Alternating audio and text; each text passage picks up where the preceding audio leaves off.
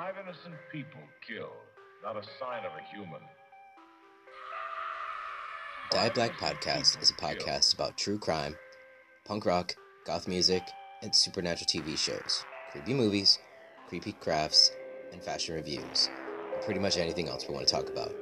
It may contain graphic content, vulgar language, and suggestive themes that may be triggering and or inappropriate for some listeners. Let's be honest, it's going to contain vulgar language. All opinions are just that, opinions. We are not scholars, lawyers, or historians, and by no means do we claim to be experts and have no proof that the information that we've obtained via the interwebs and discuss to be fact. You have been warned, and welcome to Diet Black.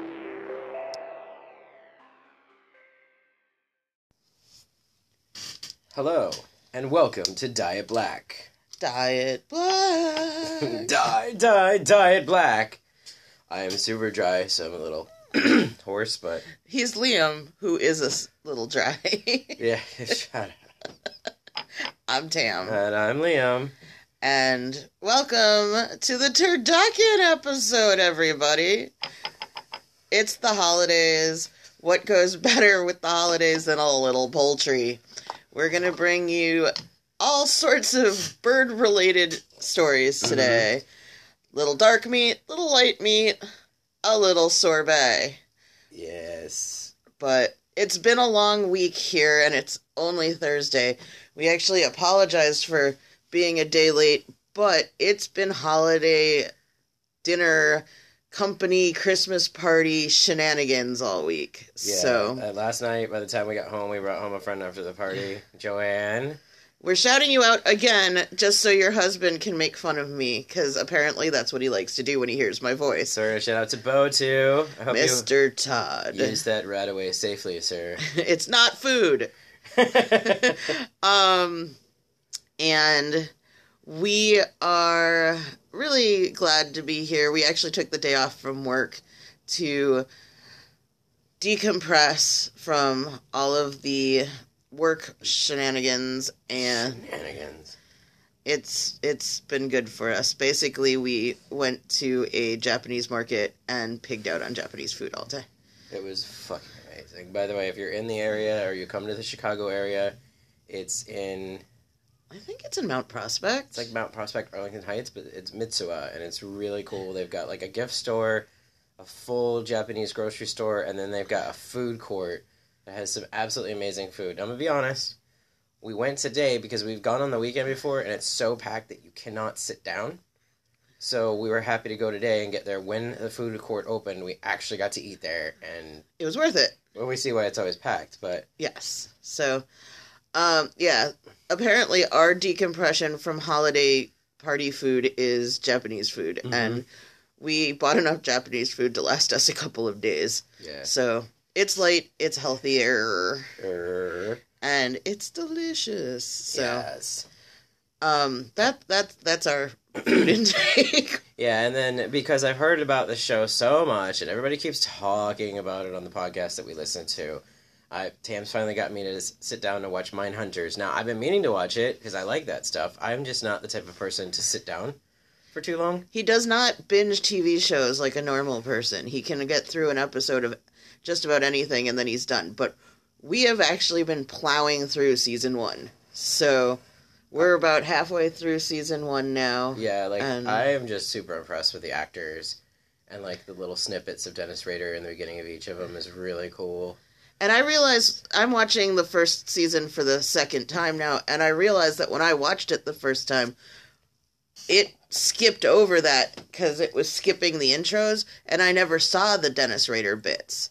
So I'm actually pretty impressed to like go back and like pick up on that this time. And there's a bunch of other stuff that I'm picking up on. So if you haven't watched it yet and you're into mind games and serial killers, totally a good watch. So Yeah, and, we recommend that and on then Netflix. of course another Netflix, not hashtag not sponsored by the way. uh, Stranger Things, which we are bad. We have not watched season three.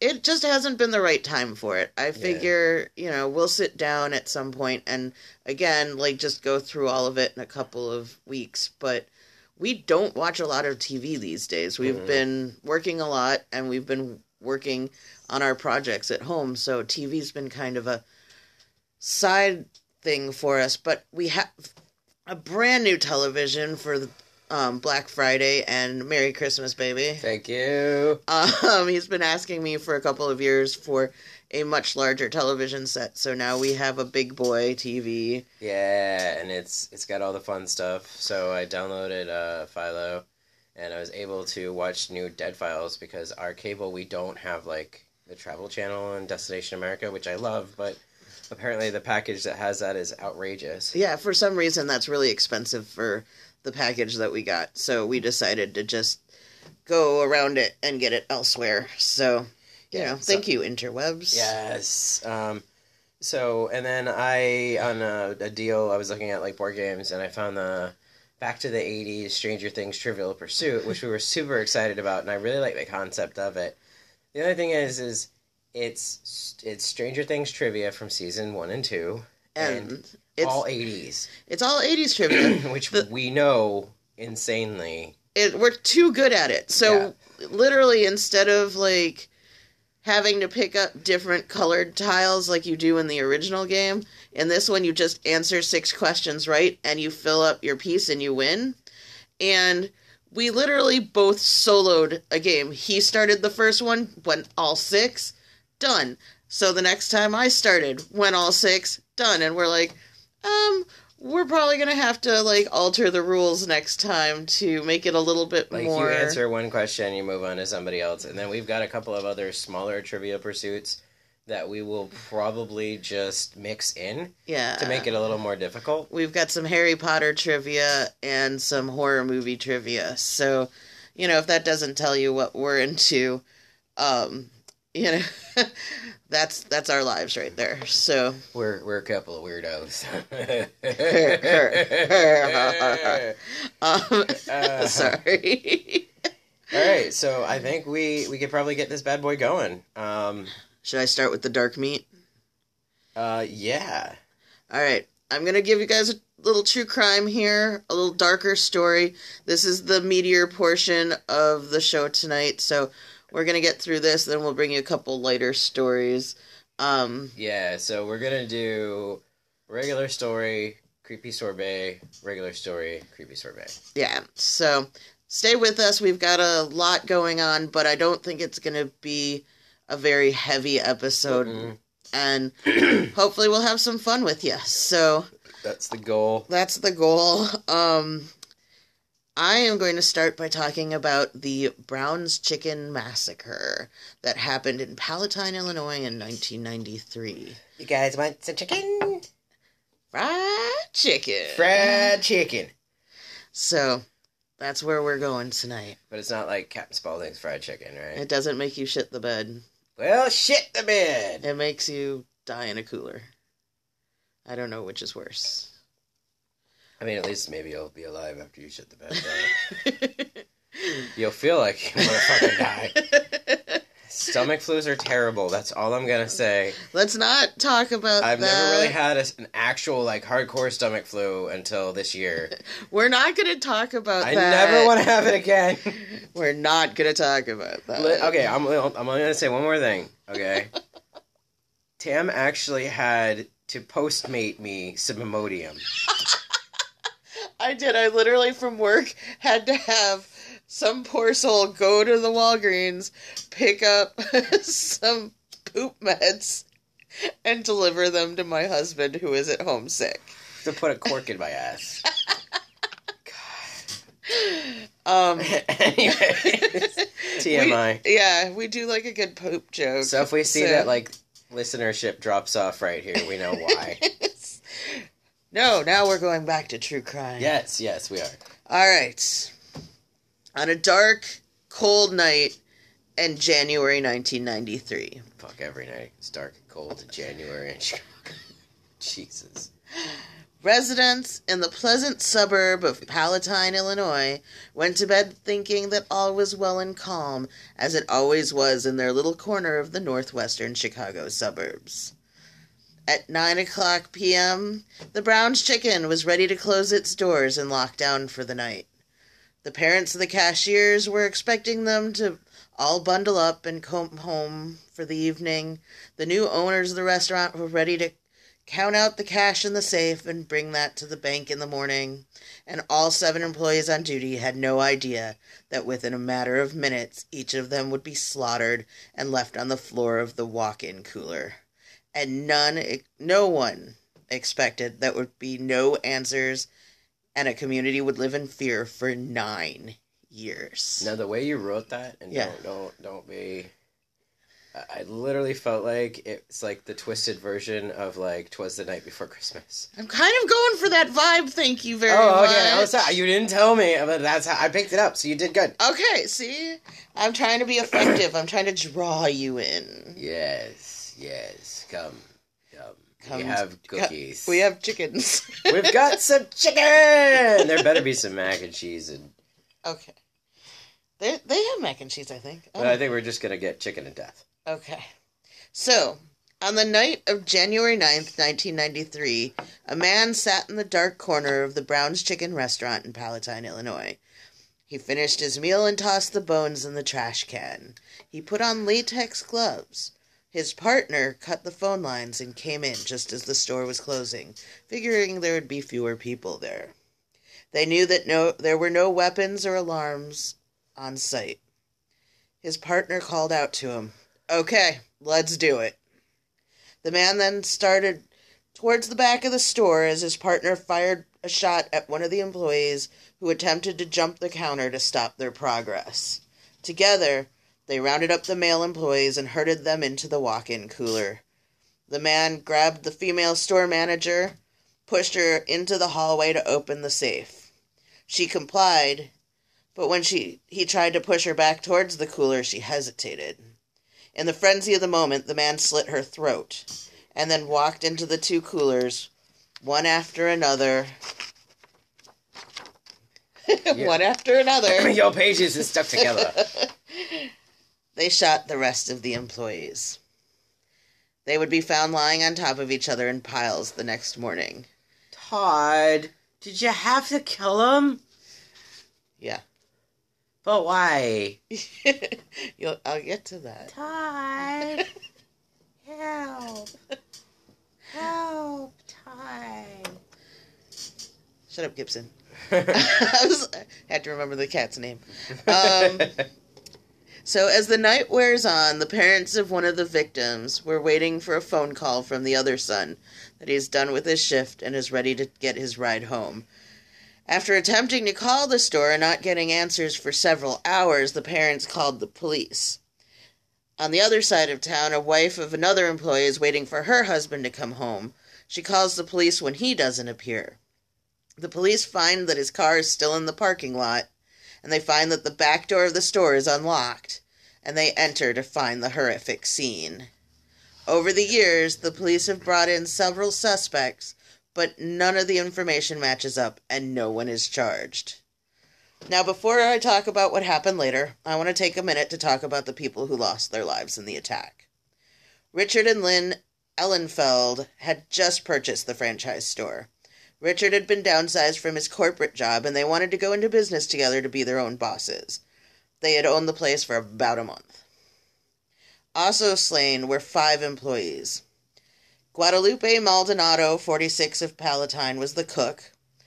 Michael C. Castro, 16, and Rico L. Solis, 17, were both Palatine High School students. And then Palatine residents Tom Mennes, 32, and Marcus Nelson, 31. It was Michael Castro's parents who were waiting for their son to call home that night. It was Guadalupe Maldonado who never made it home to his wife, and whose car was still in the parking lot. In March of 2002, the years of collecting evidence and waiting finally pays off. A call is made to the police department. A young woman says she knows who did the robbery and subsequent murder at the Brown's Chicken. Her name is Ann Lockett. Her boyfriend at the time and his buddy had described to her in great detail what had happened that night, and then he told her if she ever said a word, he would kill her too. She eventually told her new boyfriend and their roommate, They were so scared that they were actually in the process of purchasing firearms for protection. When a third friend who had heard the story called the police and told them to talk to Lockett. Finally, the story came out. Lockett told the police about her ex boyfriend, James Degorski, and his old high school friend, Juan Luna. Luna had been interviewed by the police previously. As a former employee of the restaurant, Luna knew about the new owners. He knew that they were lax about security, he knew which doors were unlocked, and he knew he could block the back door to lock the employees into the store. And luckily for the police, who now had the technology technology to check, his DNA matched that that was left on the chicken dinner thrown away right before the massacre started. So Luna was picked up right away because he was still in the area, but James Degorski had moved to Indiana. The police got Ann Lockett to call Degorski and talk to him for 45 minutes while he told her what cover story she should tell the police. He never once denied being involved, and the police had the entire conversation wired. They had what they needed to arrest him, and so they had him picked up. Once in custody, Juan Luna confessed in a 45 minute con- video confession. When he got to trial, he did not want to take the stand, but the video confession was accepted as ev- evidence. He explained how blow by blow everything happened that night. Luna described how a simple robbery had spiraled out of control and had become one of the largest mass murders in Illinois history. He said, Everything got all wild and crazy, and he got caught up in the moment. He also insisted that the only person he had killed was Lynn Ehlenfeldt.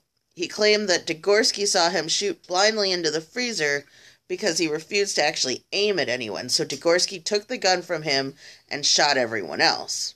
And then he used a broomstick to poke the bodies to make sure they were dead.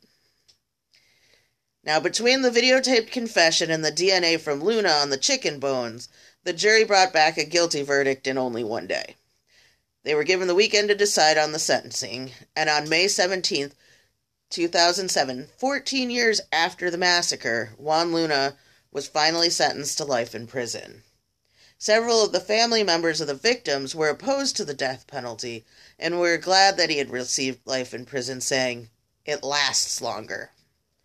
But many said that they were not satisfied until James Degorski was also found guilty. Now, on September 29th of 2009, James Degorski was finally found guilty of all seven murders. Ann Lockett was the star witness for the prosecutors, who outlined everything Degorski had told her over the years and how he had frightened her into silence until that one last phone call where he spilled everything and the police were able to get it on tape. So, her last name was what? Lockett? So she kept the secret in a locket for nine years. Wow. You've been holding on to that one for a while, haven't Dad you? Dad joke. Oh. I got the dad bod and the dad joke going on. Yeah. I mean, I do like your dad bod, but hey. The dad jokes, I, I could do without sometimes. Yeah, well, I get them from you, so I know, I'm terrible. it's terrible. only fair. yeah. So, on October 20th, 2009, James Degorski was sentenced to life in prison without parole. All but two of the jurors had actually voted for the death penalty. Now, there was one last casualty of this massacre. What was once a thriving family business started in one restaurant in Bridgeview, the Brown's Chicken, and then spread across the Chicago area in the late 80s and early 90s. Um, if you want to treat, there's actually a YouTube video of an old commercial that Steve Carell did very early in his career for Brown's Chicken, Yeah. touting that it is cholesterol free. But I, it's like it was a, a, really it was doing really well. Like it was Yeah, no, it was competing huge. against like some of the major chicken. It was. I mean, like they were everywhere. I mean, my dad used my dad again. This is how my dad got his dad body. Um, he liked to buy the gizzards. oh, the- my dad loves deep fried gizzards. Yes, So he'd go and he'd get himself a sack of deep fried gizzards and sit there and like pop them while watching a Bears game. I mean, if there's nothing more Chicago than that, Oh yeah. I don't know what else is. Oh yeah, that's that's very Midwest. He'd get he'd get the gizzards and the fried mushrooms. So gross. Anyway, That's such a dad food. I know. So was it the incident that started our tumble down? Yes, says Frank Portillo, who considered changing the name from Brown's Chicken to Brown's Chicken and Pasta like a chance to evade the stigma attached to the January massacre. Frank Portillo was the owner of the company that had had to close up to a hundred locations in the wake of the murders. Yeah, because nobody would fucking eat there. Well, yeah, sales dropped up to 35% in just a few months. And no one would enter the restaurants after dark. Because, I mean, At the time, you ju- they didn't know. they had no isolated. idea. Exactly. And for nine years, they didn't know. So that restaurant totally took a dive. You know what questions I have though, like as you're you're describing it and when Yes. you read it to me before, is like one, how much money was in the safe? We didn't They know. got about two two grand. Two grand. Okay. That's it. All of that So- for two grand. and obviously it was premeditated, but did they know in the beginning that they were gonna kill them all? No, Because they say no. Juan Luna says it was supposed to just be a robbery. but then they knew who he was though. Right. So it's like did he know that in the end the only way to get away with it was to kill them? I mean, I think Degorski knew he was going to go in killing. He had the gun. Um, Juan Luna, I think, was just an idiot who was like, "Hey, I know where to get some money," and Right, and then was he fired? Was he disgruntled? Like that they never went into that. I don't know why he was no longer an employee. Yeah, because I mean, those are questions that like I think police now would really dig into. Yeah, You know, I mean, honestly, I dug around a lot. I read a lot of articles about this. I watched some like 25 year anniversary stories. Um, shout out to whoever put the PDF together, who is a reference on Wikipedia, because you did the real work in this. There was like a a nice package deal that somebody had put together, and that was my main source of information. But I did spread out from there. Um, but yeah, I mean, there's a few s- of the Brown's Chicken and Pasta locations still open. There's two in our general neck of the woods, like in the northwest suburbs. Um, there's definitely um, a few scattered around the city still. But um, last year for our office Christmas party at my building, my old boss, she loved Brown's Chicken and she insisted that we get it catered. And there isn't even one near our building. Like she actually had to get it from one of the suburbs and have the one it. that was right by her, she probably went to Skokie then. Yeah, she went to the Skokie one and had it brought into the city. Um, I mean, it's all right. I'm not gonna say it's not. I mean, we didn't even have fried chicken. It we had mostly the pasta part portion, but it was fine. But most people don't even know who they are. Like you don't see ads for them. Most young people have never heard of Brown's Chicken. Most people don't even know about the massacre anymore. I mean, this is stuff that's been kind Yeah. of pushed under the rug. But, you know, there's a lot of people out there who hear Brown's Chicken and it went from being a suburban success story to synonymous with massacre. Yeah, I think I actually did the anniversary. I remember watching it on the Mhm. news uh, in January. Yeah.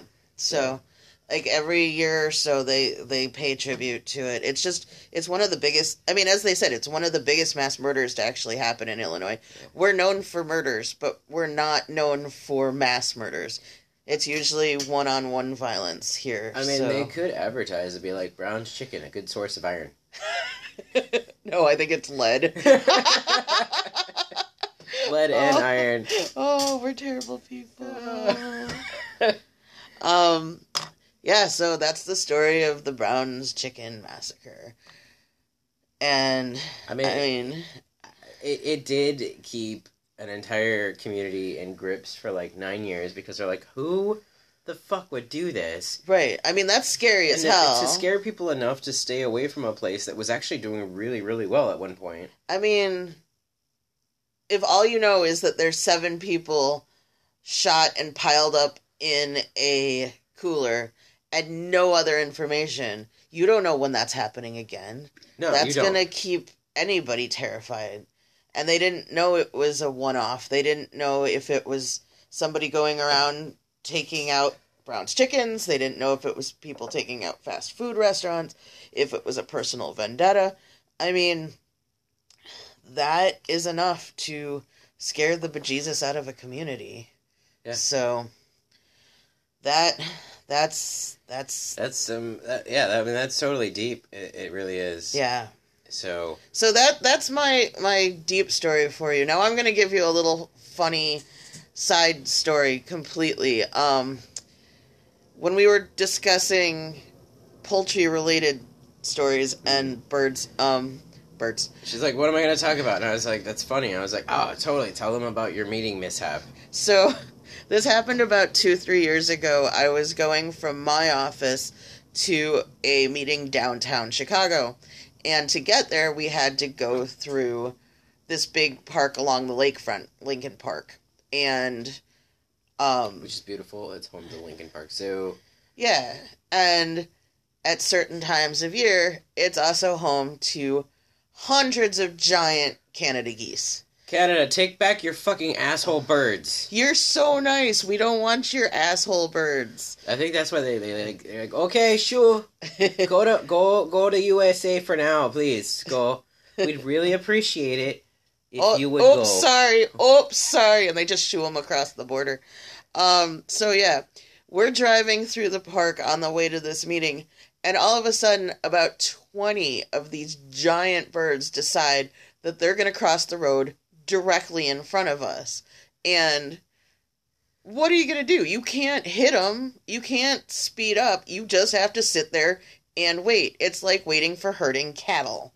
And so my friend and I are like, we're going to be late for this meeting. What do we do? So, this being the tech age, took out my cell phone, took a picture of the geese crossing the road, shot it to a text message to the person who was the meeting coordinator and was like, sorry we're late. This is why.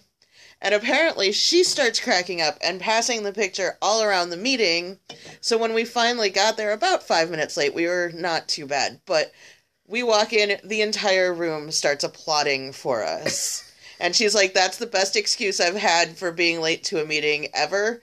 You get a pass. Come on in. Let's sit down and get to work.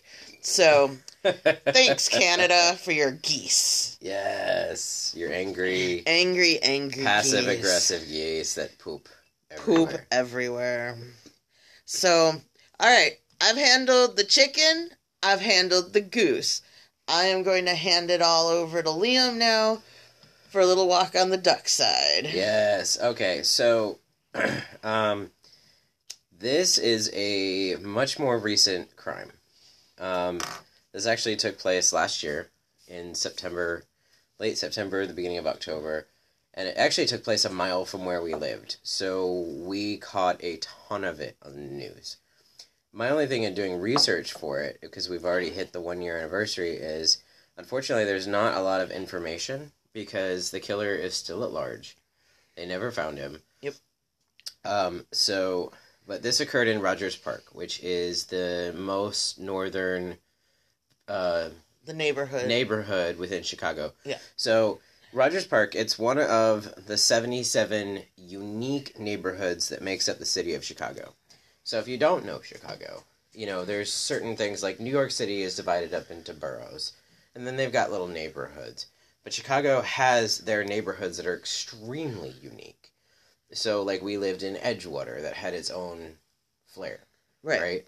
Then there's Rogers Park has its own, and then uptown to the south of us, and And like, yeah, you walk a few blocks and everything can change. Yeah. From economics and demographics to what kind of stores are there, what the cultural group of the area is. So, Rogers Park, being on the very, very far north side, is actually one of the most culturally diverse in the city. right. So um, it's actually about nine miles north of the Cook County Courthouse Mhm. because it is part of Cook County, um, and it's easily accessible by the city's red, yellow, and purple lines. So you can get in and out of Rogers Park. It's it's it's accessible by bus lines, L lines. Like it's a, a still is slowly not becoming one of the more affordable neighborhoods in the city. Right.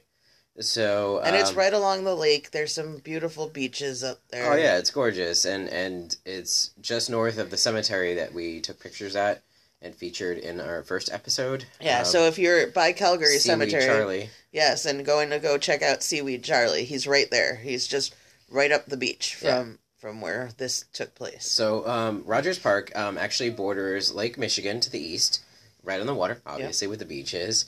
Um, West Ridge to the west. It's called West Ridge, but nobody fucking calls it. That. I've never called it Westridge no, in my it's, life. it's been called West Rogers Park since it, it was apparently no longer West Rogers Park in I think the seventies or the eighties, but Who people don't knew? give a fuck.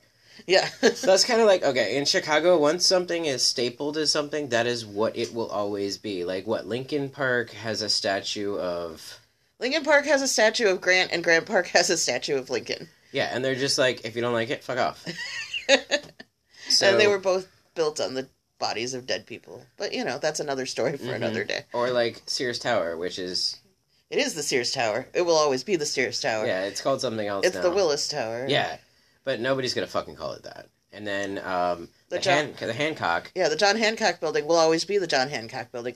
But apparently they lost the naming rights and now it's like Eighty eight hundred or 857 or who who knows? Michigan who Avenue or some shit. Yeah. Yeah, Either way, it's a fucking Hancock building. and it always will be. By the way, a story about the Hancock building is I am I lived in New York City and I found out living in New York City that I am absolutely petrified of Elevators. elevators with heights. Like I can do like the slower elevators most of the time yeah. that go like four, five, six stories up. I'm okay. But anything higher than that scares the fucking shit out of me. So I had been here for almost two years, and Tam decided that we were going to go into the city and do something touristy. She's like, "Yeah, we're going to go have a drink somewhere. Just trust me." So we go into the Hancock Building. I'm like, "Oh, it's really pretty. What are we doing? Why are we in a line?" I'm like just just go with it. So we get on the elevator, and this fucking thing shoots us up to what the 95th floor. Yeah, the 95th floor. and but it was shaking. I'm like freaking out just talking about it, shaking the whole way up. So we get up there, and it was in the summer, so it was fucking hot. And I'll tell you what, if you don't know shit about heights, the window one when I finally got up there, I was okay. I took some pictures. I will probably not do it again. But what surprised me were the amount of spiders on the windows outside that high up. Okay, so in August and September in Chicago, we have these spiders that literally parachute from building to building. They put out their webs, they get caught in a wind blast and get shot up. So whenever you're in a really tall building, you get these massive, big, creepy spiders on every window. And it's, it's, so I'm scared of heights and spiders. So my worst job ever would be cleaning windows in a in a high rise. That's never gonna happen. I know. But anyways, okay. Yeah. So we've got Westwidge, what West Westwidge. Westwidge. we have Westwidge to the west, Evanston to the north, North. which is where Tam grew up, Yes. And Edgewater to the south, which is where both of us lived before we moved out here Yes. to the uh, northwestern burbs of Des Plaines, Displays. which we also call either Des Trains or Des Skunk, Yes. because we got plenty of both. Skunks Yeah, we- we- and trains. if you ever like you listen to our podcast and you hear like a train in the background, it's because we literally have freight train tracks a half a block from our house. Yeah. So, and then we're also surrounded by the uh, metro, Metro. train right on the other side of the neighborhood. Um, so it's also home to Loyola University, Right. um, and it was also once part of the Jesuit province of Chicago. Hence Loyola University. Correct. Very Jesuit. Yeah. And it has a high degree of liberalism and tolerance and was was so I- got this interesting fact about it. It was like penned like the bloggiest neighborhood in 2007 and Dan's like, "What the fuck?" I was like, "They're very opinionated. I don't know." and then to give you an idea of the neighborhood, so in the early 20th century, um, they built a ton of apartment buildings in the area because during that time people were moving further north in the city, like um, Rogers, not Rogers Park, uh, Edgewater was kind of like a rich suburban neighborhood. It actually had some what are considered Chicago mansions. Still has a few. Um, so they were trying to find more affordable living. But by the 1940s, these um, apartment buildings were divided up into smaller, more affordable apartments to give people more options to live. And then by the 60s and the 70s, um, impoverished people began flocking to the area to escape the city's south and west sides. But, so basically, by the 60s and the 70s, the what is still notorious south and west sides of the city were just becoming what they are now. Yeah. Um, And Rogers Park was pretty shitty back then too. And into the 80s and 90s still um the yeah, Howard parts of Edgewater, like still now, yeah. they they warn you that like you could your car you could park it on one of the blocks and like Kenmore yeah. and end up with it on bricks. Yeah, I mean, the Chicago Red Line, the main northwest train. Oh man, they talk shit about that red line so much. There's been a couple of shootings too recently. Like even when Yeah. we were living there, there was a shooting a couple blocks from us. Yeah, but the farthest north stop is Howard. And the area around the Howard Street station is now beautiful. They have regentrified that amazingly. And there's all sorts of really cute restaurants and shops.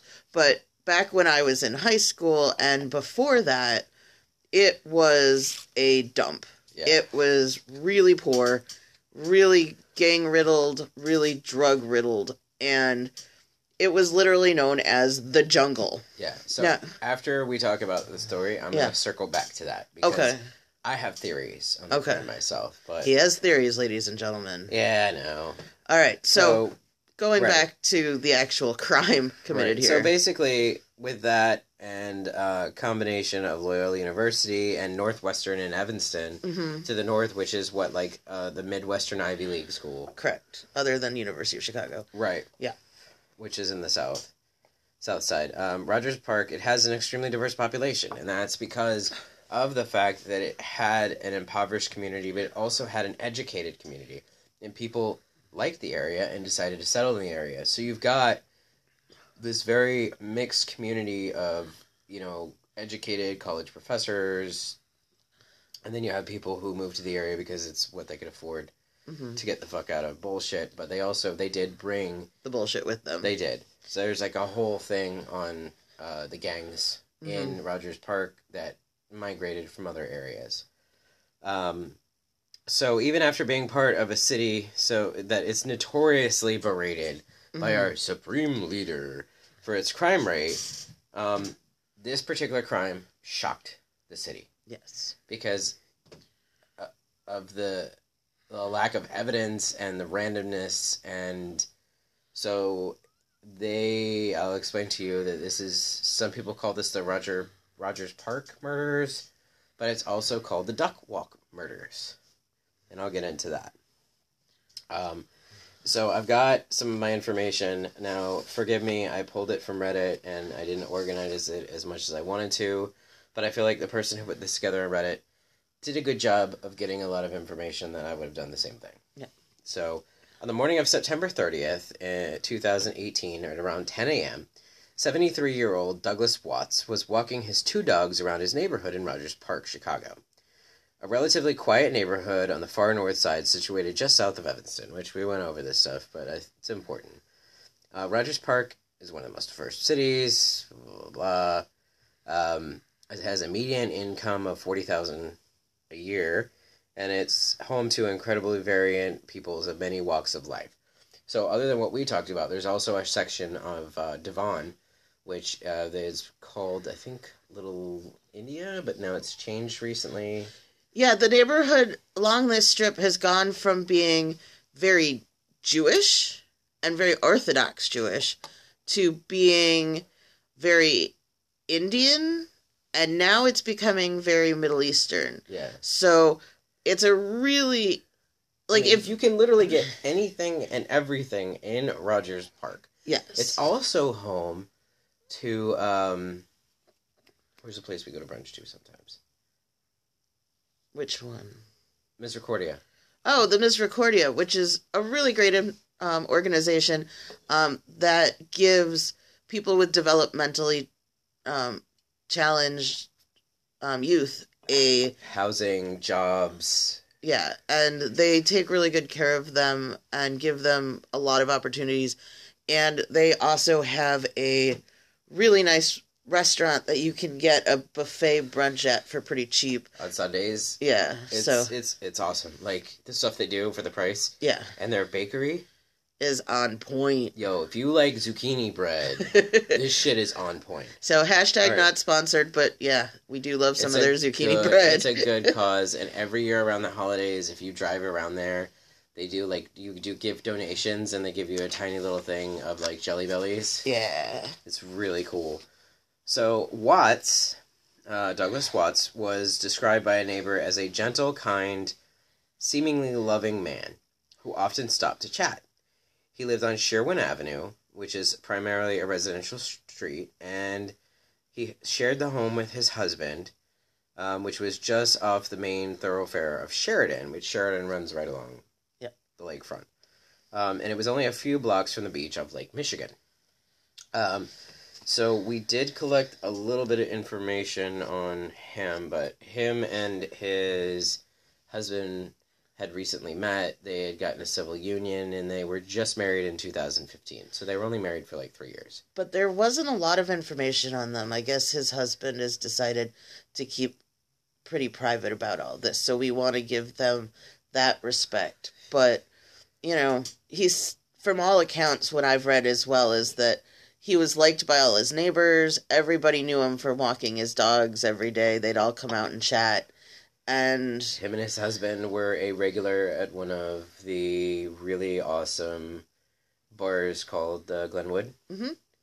which is like a it's like the north north side's um kind of casual gay bar so they they handle the far north side of the pride um, festivities every year Yeah, they hold a hell of a little street party, which Yep. is cool. And um, that side, so for people who aren't familiar with it, and it's definitely a phenomenon that I've only seen in Chicago, is the northern neighborhoods of Chicago. So there's Boys Town, which we will definitely be talking about soon.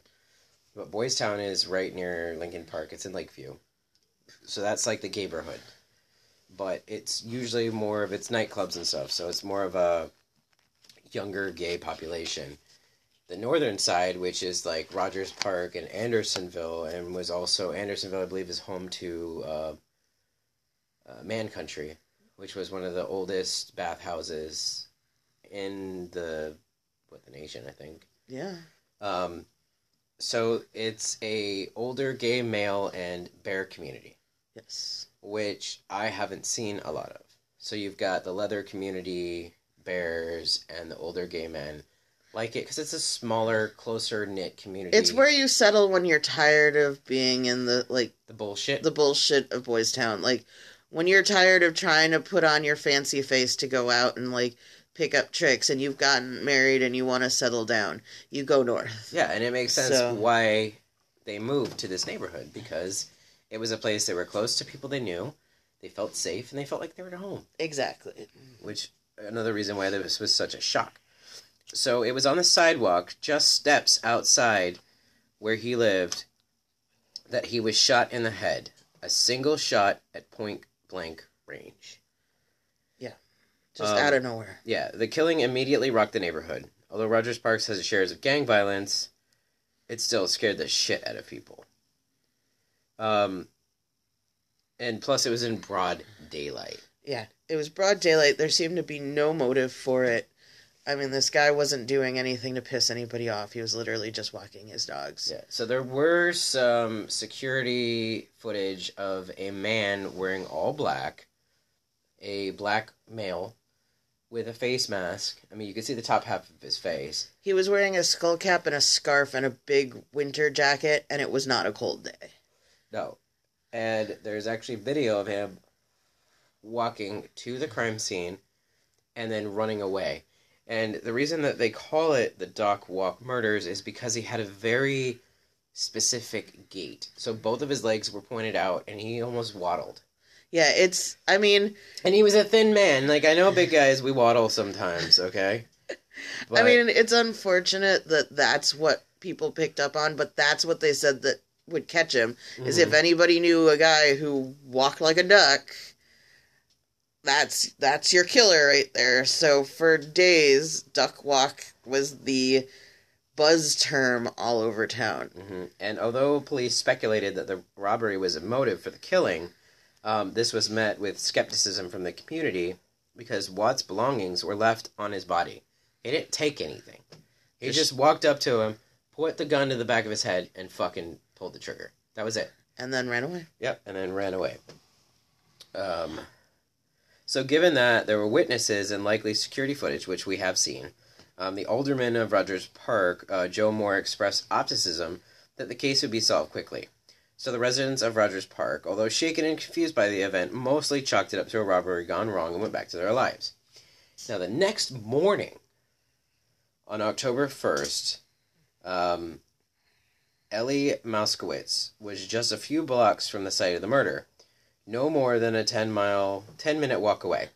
And he was near Loyola Park, Right. which is by the, the university and right on the lakefront.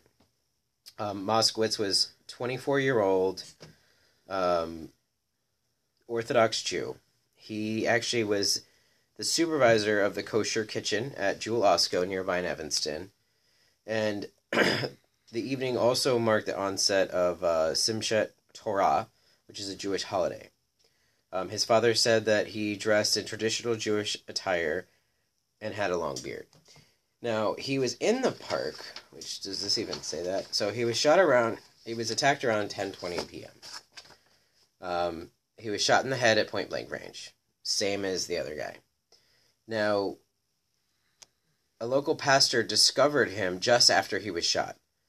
He said he was laying there with the rain coming down, and it was if it was if it was my son or my relative, I would just want someone to stand there with them during this time. He said it's so sad. Um, and he just he it was heartbreaking. Like they had him on TV and he was just bawling. So Moskowitz was an avid player of Pokemon Go, and he was likely out catching Pokemon in the park that evening. He was a well-known local Pokemon Go community, and at the vigil for him, fellow fellow Pokemon Go players said he would trade his crappiest Pokemon to give us his best. Yeah. I mean, he was a good kid. Like the, he was part of a group. Like these kids talked about him, and they absolutely loved him. Yeah, they were part of a Facebook group for Pokemon Go players. I mean, you, you got to remember, this was the heyday of Pokemon Go. And people would go out to the parks because, as someone who used to play pretty frequently, it was my commute um, game of choice for a long time. Right at that time too. Yeah, right at that time. And And this was not long after the Pokemon Go Grant Park debacle. but um the lakefront of Chicago so full of Pokemon gyms. It is just Pokestop after Pokestop. so Pokestop. you could literally just walk that trail that he was on and just pick them off one at a time. So yeah, I mean, I'm pretty sure this guy was just out minding his own business, getting him for shinies. yeah, hunting for shinies, getting himself a little side duck, and instead he got a little duck walk. Yeah, so Moskowitz's murder that sent Rogers Park into a panic. Oh, it was terrible. So one person shot in the head is hard enough to rationalize as a mugging gone wrong. But another just the next day and just a few blocks away, the CPD promised that they would run a ballistics test to determine whether the same gun fired both bullets. The next afternoon, the CPD superintendent Eddie Johnson confirmed it. Oh, we could talk about Eddie Johnson. Oh, he's Yeah, he's Yeah. in the news right now. The shell casings were a match. At the day's press conference, they released a chilling surveillance photo of the sus- suspect, clad head to toe, head to toe, head to toe, head to toe, head to toe in all black, just before he shot Doug Wallace outside of his home. The following Doug day, Watts. Right, Doug Watts, my bad. the following day, police released a surveillance video of the killer, both on Sherwin Avenue before killing Watts and fleeing the crime. Due to his odd gait, here we go with the duck walk stuff. Um, in the video, the killer was received the nickname the Duck Walk Killer. No video or photographic evidence was found from Moskowitz's murder. Unfortunately, in the park there, there really isn't ev- anything. No, there's nothing. so they couldn't really get any evidence that he was, a you know, like they didn't have any footage of him. But you know, the gun was the same gun used. Mm-hmm. So they know it was the same guy. Yeah, so in the aftermath of Moskowitz's murder, Rogers Park was on high alert, and police swarmed the neighborhood in what was described as a saturation tactic, trying to catch the killer before he struck again, which unfortunately, still to this day, has led nowhere. Um, since then, the case is the evidence has gone it's gone cold. The whole Yeah, thing, literally, cold. he goes in, shoots two guys in 24 hours, and then disappears into nowhere. Everybody figured there was probably going to be another murder. Everybody was expecting something to come of it. Somebody knew something, and nothing happened. Yeah, like they actually raised the largest reward in Chicago history to try to find this guy, which was $150,000. And by February, it was reported that detectives had exhausted all leads, including a suspect who turned out to have an alibi. The loved ones of Douglas Watts and Moskowitz are waiting for justice. So they actually just did a whole thing on like the year anniversary of it, hmm and the fact that there's they found nothing, right? So it's unfortunate, but they did find recently that there was a shooting. I think it was on the south side hmm with a gun matched, Yeah, so the gun's still out there. but no leads. So I do have some theories. Um, I've only got I- a little bit left before I- we have to stop the recording. but- I want to say this, though. The fact that the Browns chicken murders were solved after nine years because somebody knew something and just couldn't say something, that is what I feel is going to happen here. There is hope. Somebody knows something. Somebody said something to somebody. And, the theory is that the guy lives in the neighborhood, right? yeah. But you have to realize we're in a city where people hate the police. They do not trust the police. So if you know the guy, you're not going to go forward. One, it's what I found is Chicago is very much a city of vigilante justice. So if somebody wrongs you, don't go to the cops. Tell your community, they'll take care of it. But they're not. They're not fucking taking care of it. There's a murderer out out there. And there are a couple of different theories. So you know, they're both white males, and because of the race of the killer, people think that it was racially motivated. Me, I kind of would piggyback off of that because Rogers Park and Uptown are two neighborhoods on the north side that are in the process of being gentrified and are fighting back hardcore. So I, I mean, it's just an opinion. You're allowed. I feel like maybe the killer that was his way of being fed up of the gentrification and It's trying to inflict fear and to slow it down. it's happened before. I mean, we've had neighborhoods where there were people throwing bricks through the windows of new stores to keep people away from starting new businesses in the area. Um, and that area, as we said, is right now booming with new restaurants, new specialty stores. They've got a store that just sells marshmallows. I mean, if that ain't some hipster bullshit, I don't know what is. Yeah. So, you know, he may very well be pissed off about that and trying to keep the, like, you know, not necessarily the white people out of his neighborhood, because we don't know that that's necessarily the case, but just to keep the neighborhood as it was. And yeah, I mean, I've lived in neighborhoods when I lived in Jersey City. I watched gentrification and it was horrifying yeah. because you've got landlords refusing to do anything in buildings to flush their low income tenants out to redo the building and bring higher income tenants in. It happened to me in Wicker Park. That's why I no longer w- lived in Wicker Park. I couldn't afford to live there anymore because everything was under gentrification. They kicked us out and probably got three times the rent from the next people after they did like a you know paint job on the place. Well, that's that's becoming the part of the issue with Chicago right now Mhm. is everyone's moving out because nobody can afford it. They think that they're making the city better, but in essence, they're taking away any diversity that the city did have, which this city is extremely segregated still to this day. So it's, I mean, there's a couple of talking points the guy in Reddit talked about, but I think we've kind of, you know, We've- touched what we needed to talk about. Yeah, we've covered the gamut on most of it, but the fact is that yeah, it really did keep people stopped in their tracks for a couple of weeks. I know people who lived in the neighborhood, and we weren't that that far from it, as we said. So, you know, people were really watching where they went. People weren't going out at night. People were really, you know, looking over their shoulders. And as things do, after a little while, you know, you forget, you move on. But he's still out there, and hopefully they'll they'll catch up with him sooner or later. So we're gonna take a short break, which won't affect you at all, and then I'm gonna do my creepy sorbet. Do, do, do, do, do, do, do. All right, so we're back from our quick break. Um, while I was away, this is still an open investigation. It's still an open case. So if you're in the area and you have any tips or any information, please contact the CPD.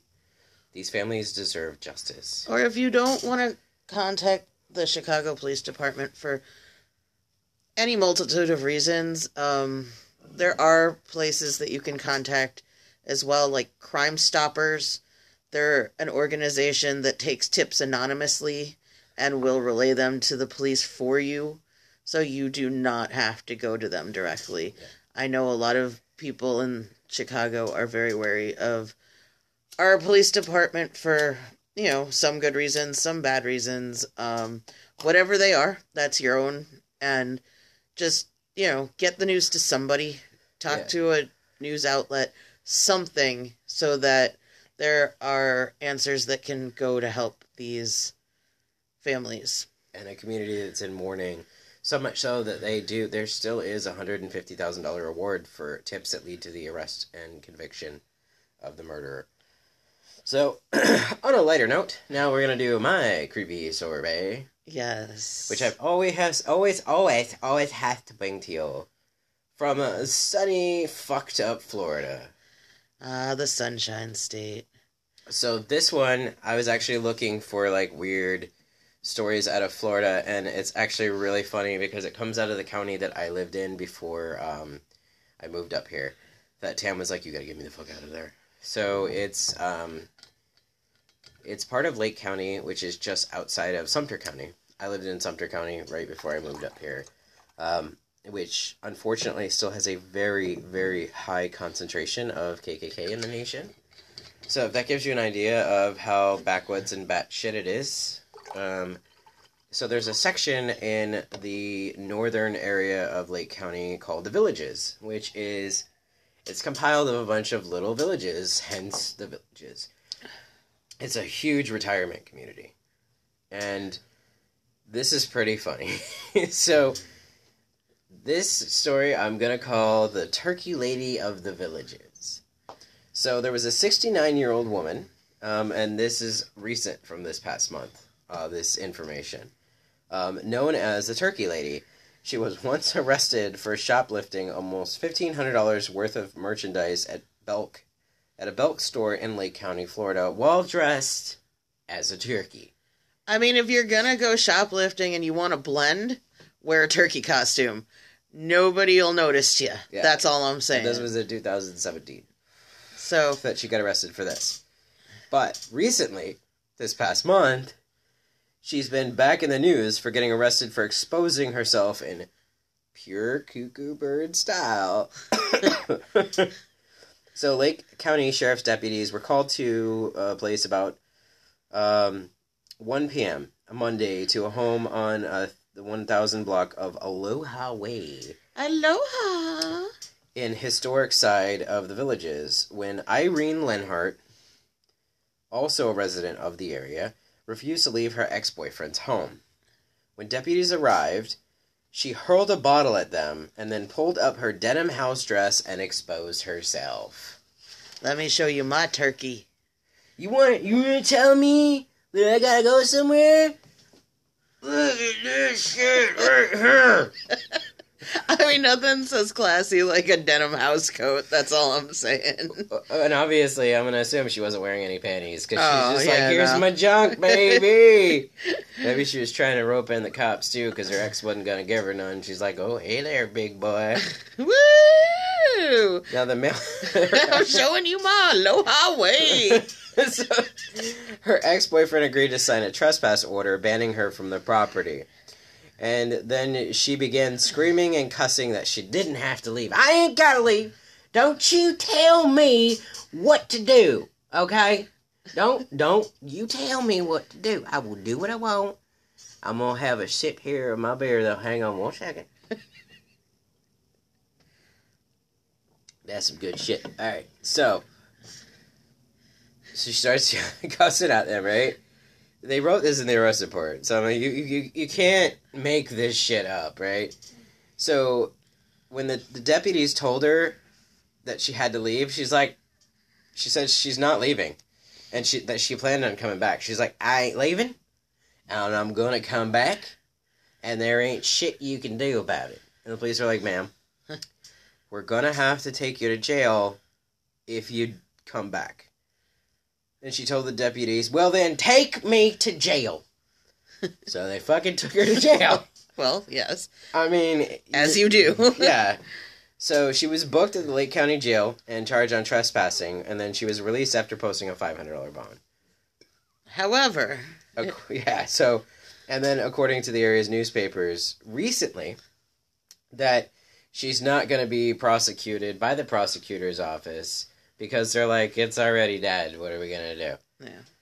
Um, she was pretty pissed off though, and so right afterwards, she actually wrote a letter to the local newspaper that I got the information from, which is the Village Reporter. Um, angry that she was ousted from the social group that she was part of. She was a red hatter. I don't know if any of y'all know about the Red Hat Ladies. They're an international organization of older, quote unquote, sophisticated ladies who like to lunch and have outings. Yeah, like actually, her her aunt My Aunt Mary was a member of the Red Hat Society. Like, I didn't know what it was, so I looked it up on Wikipedia and I got a short little snippet, right? So the Red Hat Society is an international society organized that was founded in 1998 in the United States for women ages of 50 and beyond, um, but is now open to women of all ages. Um, its main purpose is to provide women with opportunities for pleasant social interaction, both for reconnecting with old friends and making new ones. Um, there are more than 50,000 members in the U.S. and 30 other countries. So when I saw this, and then I saw pictures of the ladies in their red hats, I was like, "Holy shit, Mary was a red hat." I was like, oh, yes, she was. I don't think she still is because I think she has since gone through her retirement community and has had her own social life. But I don't know. She may still be. She may be a red hatter um, under the cover of darkness or something. I don't know. I I haven't seen the ridiculous hat in a while. Under while. the cover of darkness, when you require 50 plus vigilante justice, you go to. the Red Red Hat Hatters. Society. Oh my god.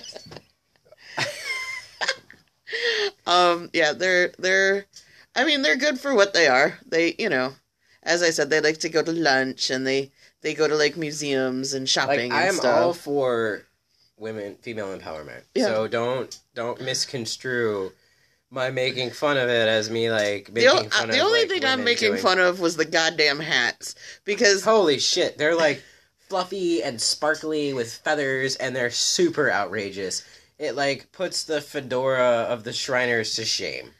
the fez. The Fez, yeah, the Yeah. Fez. I'm sorry, the Fez of the the Shriners to shame. I mean, Yeah. I would like to see some Red Hatters roll down the street in little tiny cars. I mean, right behind the Shriners, be like, did, did, did. it'd be like a Uh, fucking circus of old folks. That'd be l- hilarious. Um, but yes, so apparently Our Lady of Turkeydom has been kicked out of the Red Hat Society. Yes, so Be- she actually wrote a letter to the editor of the newspaper. Now, I'm going to try to read this exactly how it was presented because they didn't edit the way that she wrote it. And I think it really boils down to the pure bat shit. the shit cuckoo. To the editor, follow up as a sad note from a once happy turkey. To belong to a Hatter group, one must not get arrested. Life happens, and some people might trip over a line draw in the sand. Accused of shoplifting, I have been outed by what I thought were sisters of a fraternal group. No recommendations accepted while laying in a hospital bed. No visits from the sisters whose extravagance is publicly applauded and admired because accusations were tendered worn by them. Lesson learned choose your comrades carefully and only wear a big hat if you are certain the line in the sand is not dangerous, And don't fall ill because that no not fun anymore. Irene Linhart, Village of Country Club Hills. So, I think that the moral of our story here tonight, people, is do not wear an ostentatious red hat. Wear your goddamn turkey costume and wear it with pride. Maybe she should start like a turkey lady society. That'd be great. They could all wear turkey costumes and pretend they're not shoplifting. with denim dresses and just freeball it. Listen, I have I am a lady of a certain age and it drives me out. Okay? Underwear drive me out. Okay? I'm what do you wear your depends in? Well, that's the thing is if you're old enough, it don't matter where you go, okay? You could shit on the floor of the dollar store and it's okay. You just blame it on the little kid and be like, he must have pooped his pants. By the way, I have to go, okay? Can you hurry up this transaction? Uh, we are not condoning pooping in public. But if you have any stories that you'd like to share with us about turkeys or chickens or ducks or geese, for that matter. Oh my god, I got one more. I got I got oh, one Oh, more. he's got one more. Alright, so when I was a kid, my nana had a best friend named Janet. Of course.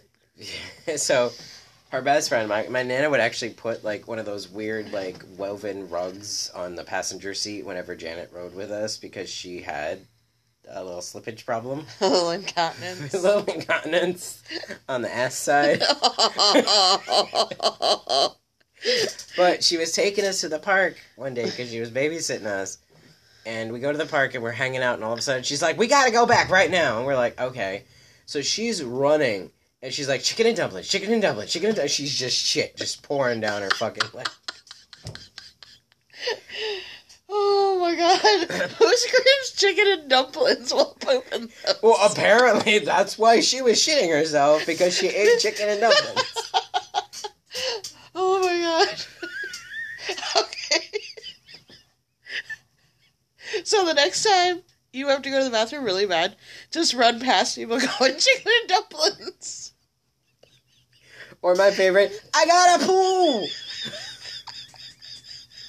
Like we were joking the other day, if we had a kid, I would get our kid to be like, "Go tell that little old lady that you have to poop, and then I'll take you to the bathroom." So you can just imagine a kid coming up, tugging on your dress in a store randomly. I have to poop. This is why we're not allowed to have children. this is why we have cats and not kids. All right, like, all right, good boy. Let's go to the bathroom now. Did you poop yourself? Maybe. Silence. Oh my god. all right, thank you for joining us. I hope you enjoyed our episode. uh, we would in- implore you to join us on Instagram at Diet Black Podcast. We are up over 85 followers as of today. Yeah, and I we are we've got a- growing over a hundred listens on our podcast. and we again got to give a shout out to the podcast community. There's a lot of us out there. We implore people to listen to not only us, but our sisters and brethren in the true crime world because we're out there. We're a weird little group, but we support the hell out of each other. Um, We may cover some of the same stuff over again, but you're always gonna get a different opinion. Like I've heard different stories from actually, actually listening to uh, uh, paranormal chicks is why I was like, all right, I'm gonna watch Mindhunter because they were talking about Ed Kemper. And I just absolutely like they covered it and then talked about it, so I was like, okay, I have to see this. and I was actually just listening to the Creepy Caffeine um, episode where they go over the serial killers of of the second season. So, you know, we are all kind of mining the same terrain, um, but we all have our own different takes on it. And again, that's why we're doing kind of a lot of local stories right now because we think that there are things that we have not seen a lot of. But if there is a story that you find interesting and you want us to cover, shoot us an email at dietblack at gmail.com. We are always looking forward to hearing from our people, and we want to know what you want to hear. Yeah. So, and I want to put in um, some new like mini sodes or bonus episodes of like um, if you've got ghost stories because I have ghost stories, but I want to have like sister stories to tell with them. Like I've got a shit ton of them, but I want other people's as well. and we're working on our Patreon. We've had a couple of friends that we're going to have come over and tell us their stories, and they're going to be random talks with our friends, and we're getting that together. So when we're ready to launch the Patreon, we will let you know about that and what the different tiers of that will be. But it will be bonus content that you will only be able to hear there. So look forward to that. Um, we are still working on the Facebook thing. I don't know how we got lost in there. Um, it just seems to be a Facebook glitch that we can't get back into it. Um, I so we will, but it's just gonna take some time. yeah, we've just got to figure out what the Zuck wants us to do. So, um, but yeah, Instagram right now is the best place to get a hold of us quickly. Or if you want to talk to us longer, please shoot us an email. As we I mean, said- you can message us too on Instagram, and we'll totally respond right away. Yeah, Um, you know, if if if this episode sparks something, just put it on one of the posts that we talk about with the episode. We've already Mhm. got a, a photo, a couple of photos up. There's a turducken. There's a couple other things. So there's a picture of the Steve Carell Brown's Chicken commercial, and um, we'll put up a post of the Duck Walk Killer too, so you can see what he looks like. yeah, I do. I I, I grabbed one already. Okay. Um so yeah, that is us for tonight um on Thursday, but hopefully next week we do intend to go back to our Wednesday recording schedule. Yeah, I think what I'd really like to do on Thursday is a story that I grew up with, Okay. if that's cool with you. Um no. I'm totally kidding. Um yeah, no, I'm I'm up for new stuff. We've got a list of things we're working on for you guys. So we will be in touch. Stay tuned. You'll see hints on the Instagrams. And in the meantime, Diet Black. and keep it creepy.